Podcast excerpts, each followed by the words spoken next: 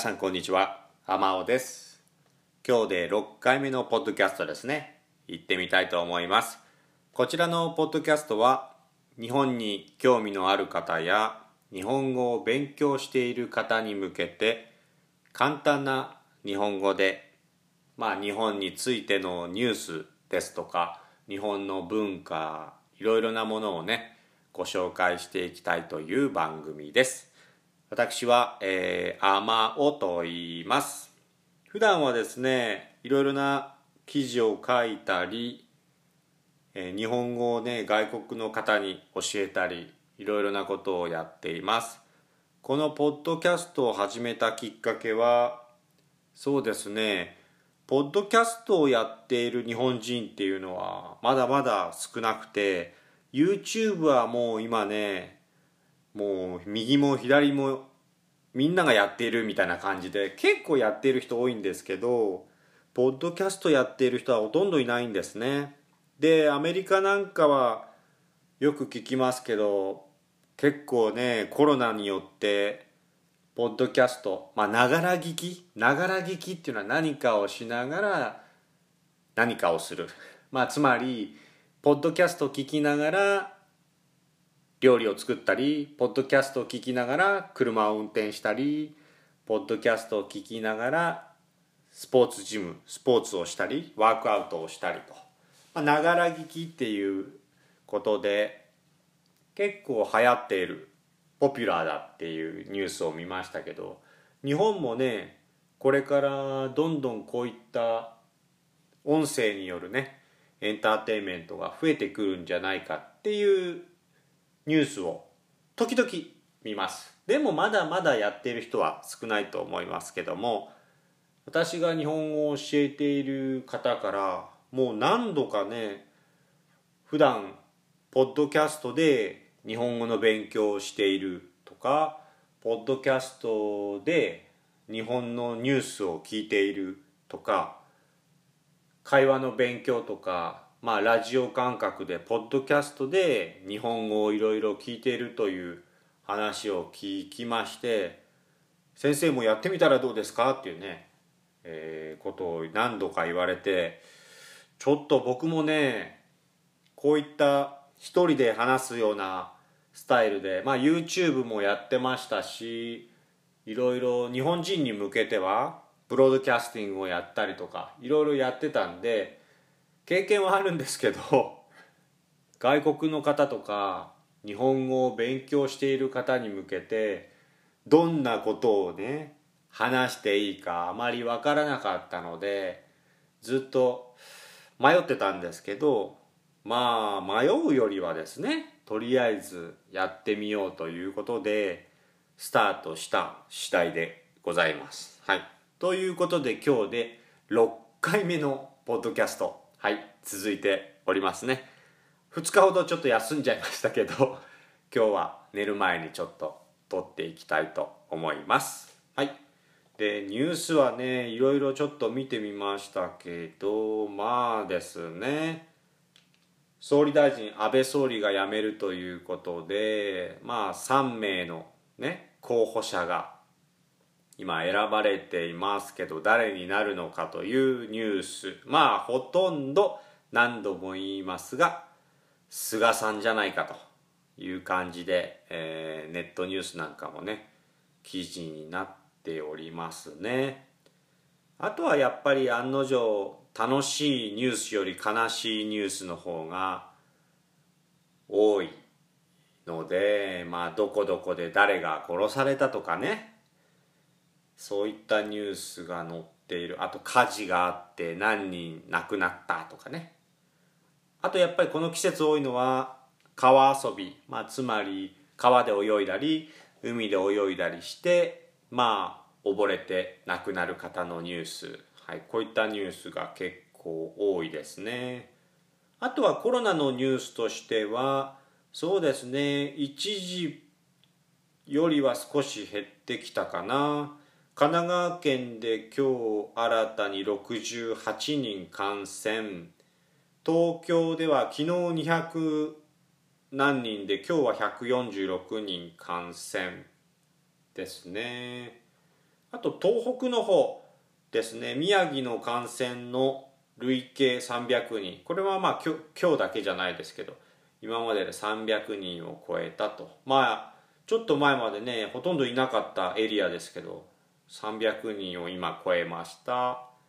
とか、えー、広島なんか新たに1人感染。まあ地方ではやっぱり少ないところもあるのでちょっとした感染者が出るとニュースになったりしますね。東京都の感染者昨日ですね226人ライブハウスでクラスターはい。っていうのもニュースに載ってますね。あとは先日ニュース私読みましたけど北海道から出た飛行機でマスクを拒否している男が、えー、途中で降ろされたニュースですね。でその降ろされた男が、まあ、長くマスクをつけていると具合が悪くなるということでそのマスクをしない理由があったということでいろいろ今訴えていますよっていうニュース。まだこれやってるんですね。すごいですね。一人マスクを飛行機の中でしなかったから途中で降ろしたっていうニュースをまあこれ連日。昨日も一昨日もやってた気がするなこのニュース。やってますね。まあコロナ関係はこんな感じですかね。うん。そうですね。で天気ですと最近明日は東京エリアは雨かな？今どれぐらいですかね？30度弱。最高気温が2728とかそんな感じですかね。日本の中心東京。まあ福岡も27度広島28度。はい。東北札幌はそうですね。東北は28度25度最高気温。北海道18度。あもう涼しいんだね。そんな感じですかね。あとのニュースは日本ですとそうね川遊び。今ちょっとねもう一個の携帯でいろいろ見ていますけど。あとですねマリファナ。そう。麻薬、えー、有名な「流浪に献身」っていうね、まあ、漫画とかアニメで有名でで実写版。あ実写版っていうのはアニメとかコミックではなく実際のアクター俳優さんが出ている映画ですけど実写版の映画に「流浪に献身」に出てた伊勢谷友介さんって方が最近自宅からその大麻大麻がですね見つかって捕まったんですね。それに関してやはり大麻に関してはもう過去にも芸能人何人も捕まっていますけど日本は一応大麻を売る目的だったりなんかそういった感じで、まあ、所持所持してねどっかに売ったりとか買ったりとかそういったのは一応法律では認められていないので捕まっちゃうんですけどまあね世界スペインオランダウルグアイとかあとアメリカのいくつかの州ではね合法まあ量は決まってるんでしょうけどまあマリファナとかね許されているエリアもあると思います。まあこれからはどんどんね医療とかそういうメディカルではどんどん使われてくる機会も多くなりますしどこでしたっけ？去年でしたっけ？なんかニュース見ましたけどロサンゼルスの方かなんかでは大麻カフェマリファナカフェみたいなね。そうそうそう。カフェができたとかなんかそんなようなニュース見たことありますけど。いろいろねこれから世界的にもマリファナはどんどんね合法化していくと思いますけど日本はまだまだですからね。そういったのでマリファナはで捕まる芸能人が出たことによってまたこのマリファナ論争っていうんですかね。合法の国もあるのになんでだみたいなね。早く合法にしろっていうのと、まあ、マリファナと覚醒剤も同じように考えている人も多いですから体に良くないとかね。あとお酒よりはマリファナの方が体にいいとかなんかいろいろまたマリファナ論争でこういろいろな意見に分かれている。ニュースが続いてますね最近。うん。ですかね。あとちょっと気になったのはウーバーイーツですね。最近ウーバーイーツで働く人がすごく増えてウーバーイーツやってその様子をね YouTube に撮ってで YouTube でもお小遣い稼いで UberEats でもお小遣い稼いでっていう感じで UberEats をやる若者とか副業としてねやる人が増えているんですね。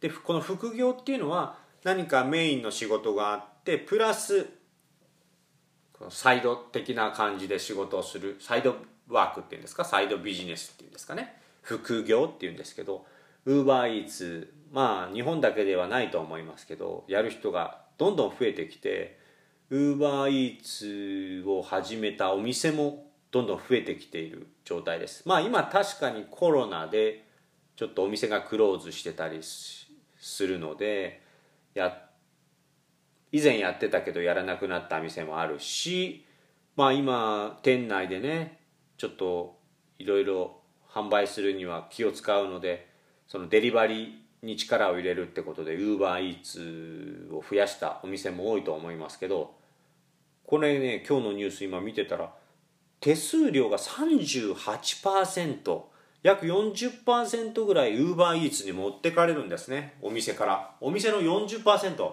持ってかれるということで結構お店としてはきついですね。そう。でニュースのタイトルが飲食店、まあ、レストランとかでウーバーイーツの手数料38%取られるのでウーバーイーツがどんどん増えて街がどんどん滅んでいく。まあ店が潰れていくみたいな感じで。はい。言われていますねうんお店で食べられるような店がどんどん減ってトゥーゴーとかウーバーイーツとかそういったお店が増えを使うお店が増えてくるみたいな街もえあるそうでそれに対してやっぱりそういう地方のね団体はいろいろ対策を練って、えー、やっていかないといけないんじゃないかっていうことでねニュースになっていますね。うん、そんな感じですかね。あとは面白いなこれ。逆ギレ弁当売れてます。はい。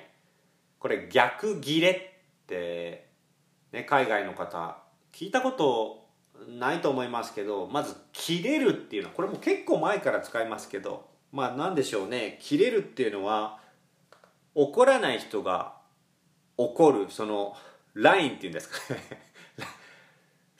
怒らない人が怒る時お怒った時が切れるって切れたっていう感じで言うんですね。切れるっていう。そのなんかこのプチッと切れる感じ。脳が。ニコニコしてる人がいきなり怒ったらこれ切れるっていう感じで使うんですね。で例えば誰かと誰かが言い合いとか言い争いになった時にまあ喧嘩になった時に片方がですねこう相手を責めると「お前がこう良くない」とか「お前良くないよお前が悪いんだ」って言って。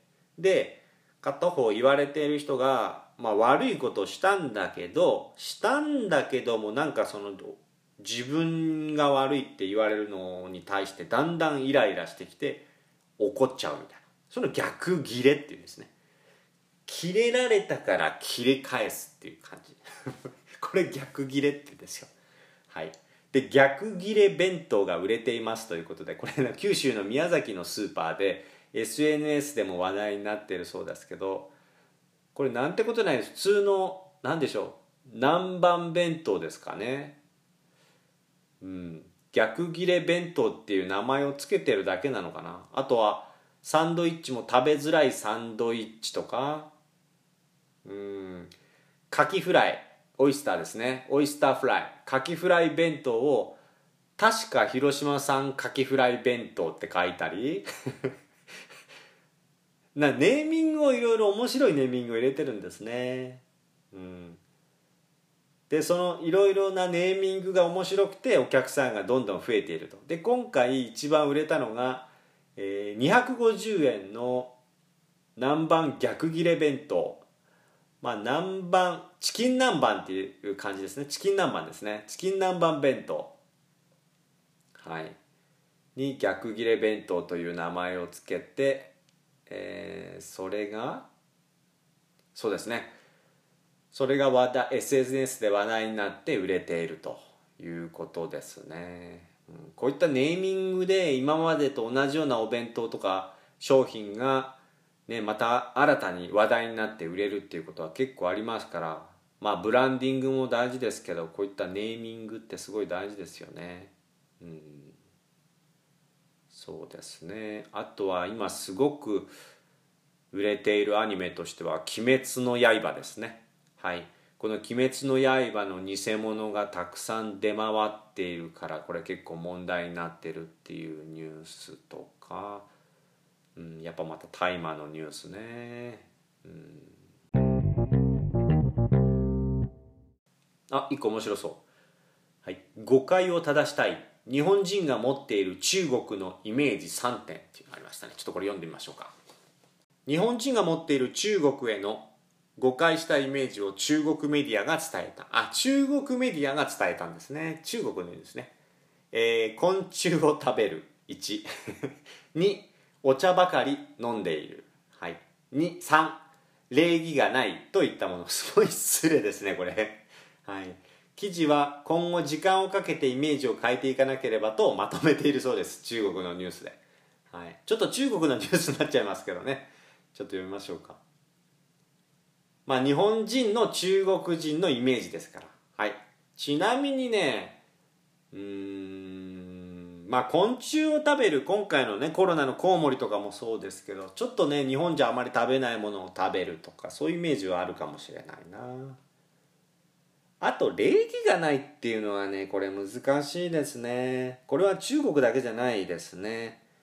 いろいろな他の国に対して日本人結構言ってますね。というのは日本がねストリックっていうかそう厳しいんですよね。日本の文化があるんでこれ僕やっぱり毎日いろいろな国の人と話してますけどやっぱ日本がちょっと異常なんじゃないかって思うところはあります。自殺が多いですし仕事で悩んでる人もノイローゼも多いですし精神病の人も多いですしね。これ悩む理由としては日本がちょっと厳しすぎると。礼儀を大事にしすぎてるっていう。まあこれはいい部分でもあるけど悪い部分もあると。私は思っていますね。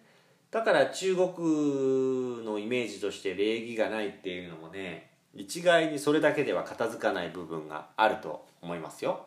私も中国の方といろいろ話しますけどちょっと日本が厳しすぎるなっていう部分もあるし、まあ、ちょっと日本人には理解しにくいなっていう中国のねところもあると思うんでね。これはまあ双方、えー、いろいろな角度から違う点は違う見方はあると思いますがね。ちょっとまあ読んでみますと急速な経済発展を遂げている中国だけれども日本人の中国へのイメージはいまだに昔のままであまり変わっていない。これは特にね上のジェネレーションの人ですね。若い人とかは結構ステレオタイプは分かりませんが SNS なんかでね最近の中国のすごいテクノロジーとかそういった情報も入ってきますからでコンビニなんかもね中国の方日本のコンビニとか居酒屋とかいろいろそういったところでも働いてアルバイトしてる方多いんでね。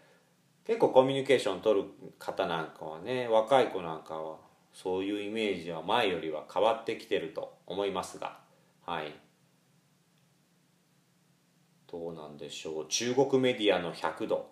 バイデュか。すいませんね。100度って。日本語で読むと100度っていう。100って書いて。100100で度数の度。度ですね、うん、100度って書いてバイドゥですね。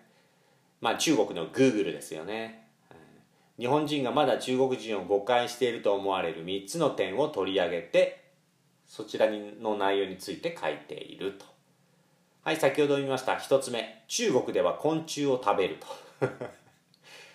これ日本も食べるよねイナゴ。日本だと今たでも残ってるのってなんだろう。イナゴじゃないですか。これ私も食べたことありますしね。佃煮。日本の佃煮ね煮干しの佃煮とかいろいろ日本和食にちょっと添えて出てくるような佃煮ですね。何でしょう。醤油とみりんと砂糖とかお酒で何か野菜を煮たりとか魚を煮たりとかそういった料理ですね。佃煮ですけども。イナゴはバッタを、えー、佃煮にして、うん、食べる文化はありましたよね、うん、私もそれは食べたことありますよ。だからバッタは食べたことありますね。はい。中でもあれですよねヨーロッパなんかこれからその世界的にそのエコも考えてこれから昆虫を食べていくんじゃないかと。食べていかなきゃいけないんじゃないかみたいな感じで、ね、そういった昆虫を食べる文化っていうのはいろいろ開発研究されてますよね今ね、うん、中国は地域によって以前から昆虫を食べる習慣があった。とはいえどもこのイメージもどんな昆虫でも食べるというのは誤りだと中国側の記事で書いていると。はい。中国で一般的に食べられているのは、えー、蚕の幼虫だと。ああありありますね。これ韓国も食べなかったかな。確か韓国に行った時に市場でこれ売ってたんだよな。ちょっと僕食べなかったですけど。これ魚釣りする時の餌に使った気がするんだよな。黒鯛かなんか釣る時にね魚釣る時の餌に僕使ったことありますけど。まあこちらにどんな昆虫でも食べるわけではなくて蚕の幼虫を食べているっていうはい。言い分言い分というか そういった意見が載っていたということですね。2つ目中国人はお茶ばかり飲んでいる。これはどうなんだろう。日本人も飲んでるからな。まあ最近は分かんないけどな。私は静岡県というところで生まれ育ちましたから静岡県っていうのはね日本一お茶で有名なところですけどもう私もちっちゃい頃から熱々のお茶を飲んでるんでね、うん、全然猫舌じゃないですね。アメリカ人なんか皆さん猫舌まあああいう熱いものをねあの温度で飲むっていう文化がないからだと思いますがはい。日本人は暑いの大丈夫な人結構多いですね。この理由としてはお茶ちっちゃい時から熱いお茶を飲む習慣があるからじゃないでしょうか。最近は少なくなったと思いますけどね。はい。中国では街中にミルミルクティーショップがある。そうしたイメージから多くの日本人は中国人はお茶やミルクティーばっかり飲んでいるとのイメージがあると書かれています。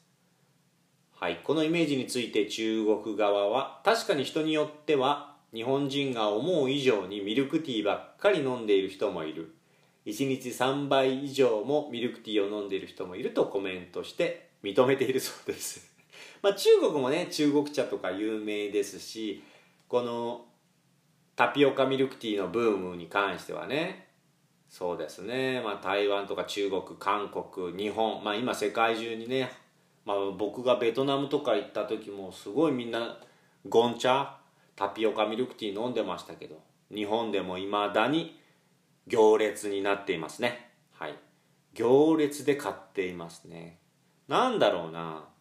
スターバックスとかそういったコーヒーショップだと店の中で飲んだりとかっていうお客さんも多いけどやっぱりこのタピオカミルクティーのお店っていうのはあんまり席がなかったりするんでもう行列でみんな買ってテイクアウトトゥーゴーであのお店の近くで飲んだり持ち帰りで飲みながら散歩したりとかそういった文化になってますね。これは今日本も同じじゃないでしょうかね。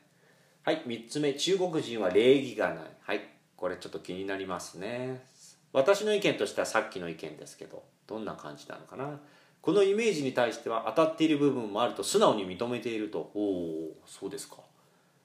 一般的に中国人のマナーは礼儀正しい日本人に比べれば失礼と見られるだろうとコメントしていると。おおじゃあ日本人と中国人の違いは中国の方もちょっと理解している部分もあるのかな。中国には友達同士であまり遠慮しすぎるのはかえって失礼という見方があるこれはあるね。日本の親しき中にも礼儀ありという見方とはいくらか異なっていると。そうか。これね私も体験したことがありますね。中国の、えー、日本語を勉強している子と、えー、都内で食事したんですね。でわざわざ来てもらったんでその僕がその2人で焼肉を何食べたいって言って焼肉っていうか焼肉を食べに行ってで焼肉の料金をレジで僕が払ってでそのままお店を出て歩いててで途中でまあそのお会計の時僕が払うよって言って僕が払ったんですねで歩いてって駅まで行くまでの道で「すみません!」って急に僕言われて「どうしたの?」って言ったらさっきあのごちごご馳走してもらってご馳走っていうのはご飯をのの料金を出してもらうおごってもらうってことですけど「ありがとう」を言いませんでしたって言われたんですねで僕は突然言われたんで「いや別に大丈夫だよ」って「今日は来てくれてありがとう」って言ったんですけどでその後に言われたのが中国日本ではこれを言わないといけないんですよねって言われたんです。で俺あのどうしてって聞いたらその中国では親しい友達同士でなそのおごおごるお金をどっちかが払った時にお礼を言うとなんかその親しくない感じがしてかえってなんかそれで「ありがとう」とかって言うとなんかそのなんでしょうね関係リレーションがねちょっとこの冷たいっていうかねなんかそんな感じで距離がを感じてしまうみたいな文化があるっていう話を聞いて本当かなと思ってでその後結構いろいろな中国の方に聞いたらやっぱそういうところがあるみたいでこれは結構その子若い子なんで若いとか年とかあんまり関係ないような気もするんですけどこれ今書いてありますけどその何でしょうか？親しき中にも礼儀ありっていう日本の考えと友人同士で遠慮しすぎるのはかえって友達関係に失礼っていうこの中国の文化。この2つの違いっていうのはやっぱりこれあるんじゃないかなと。僕も実際そこのそこで体験したことがあるんだね。面白いなと思いましたよね。うん。やっぱどう考えても日本人でもしそういったシーンでお礼がお礼を言わないとかお礼ができないっていうふうにジャッジされるとなんかそういった失礼とかあお礼を言えないんだなみたいな感じでちょっとマイナスに見てしまうんですけど中国では逆でねっていう。これに関してねまあもし違うよ中国はこうなんだよっていうのがあったらね教えていただきたいですね。日本はやっぱり「ありがとう」と「すみません」の文化ですからね。もしこれがない場合はすごいマイナスのイメージになってしまいますね、うん、まあ以上3点はあ日本人の中国人イメージは当たらずともイメージは当たらずとも遠からずというものだったと、まあ、当たってないけど遠くはない。まあ当たってるみたいな感じ。当たらずとも遠からずっていう言葉ですね。結論としてはもちろん広い国土を持つ中国を全て一括りにして中国は全てこうだと決めてかかることはできない。中国の文化は奥深く奥深く表面的なイメージだけでは語れないと述べつつ日本人が持っている中国への良くないイメージもある意味で事実と認め今後時間をかけてイメージを変えていかなければならないとまとめているそうです。はい。ここ答えをありますね。これ私も思います。中国人はこうだとか中国はこうだというレベルじゃないんですよ。中国は広すぎて。これはアメリカもそうですけどアメリカ人はこうだイメージはあるけどもでかすぎる大きすぎるからね。日本でさえ狭い日本でさえ東京と大阪の人でいろいろまたキャラクターも違いますからね。こればっかりやっぱ一括りで一個の国で性格とかいろいろジャッジするのはまとめるのは判断するのは難しいんじゃないかなと思っていますね。ただ日本あの中国もねいろいろゴミの捨て方とか今そうですよね確か食べ物食べ物を残残さないようにする文化をみんなにね定着させるようにいろいろ規則ができたりとかイメージを変えていこうっていうね感じでどんどん進んでいっていると思うんでこれもどんどん変わってくるんじゃないですかね。はい。という感じですかね。今日のニュースも。うん。今日も結構平和な感じのニュースが多いんじゃないでしょうかね。っていうのはやはりひどいニュースが多い時はねちょっと悲しいですけど今日はなんかそんなにいつもよりは多くない感じがするんでコロナも減ってきてますしね。今日はまあ平和な方だったんじゃないかな日本は。はいという感じです。はい。ということでございまして6回目のポッドキャストこちらで終了です。また感想なんかあったらねメッセージとかコメントなんかいただけたら嬉しいです。あと評価。評価ボタンみたいのがあるみたいなんでぜひまあ、できれば、できれば5つ星押していただけたら嬉しいですけどね。はい。まあ、楽しかったの一言だけでもいいですから、もしよかったらいただけたらと思います。えー、アマオジャパンで、えー、インスタグラム、フェイスブック、えー、Twitter、TikTok とかいろいろ SNS もやってますんで、よかったらフォローお願いします。それでは今日も聞いていただきありがとうございます。明日も楽しい一日になりますように。それでは皆さんまた会いましょう。じゃあね。またね。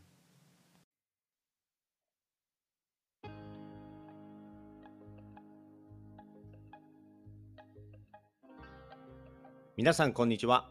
アマオジャパンのアマオです。このポッドキャスト番組は日本に興味がある方や日本語を勉強している方へ向けて日本のニュースやトレンド、話題になった SNS や記事などを皆さんにご紹介していくポッドキャスト番組です。できるだけ優しい日本語で皆さんにご紹介していきますが、ちょっと難しかったり聞き取りにくかった時は、ポッドキャストを何回か聞きながら、リスニング練習に使っていただけると嬉しいです。もちろん何かをしながら気軽に聞いていただければと思っております。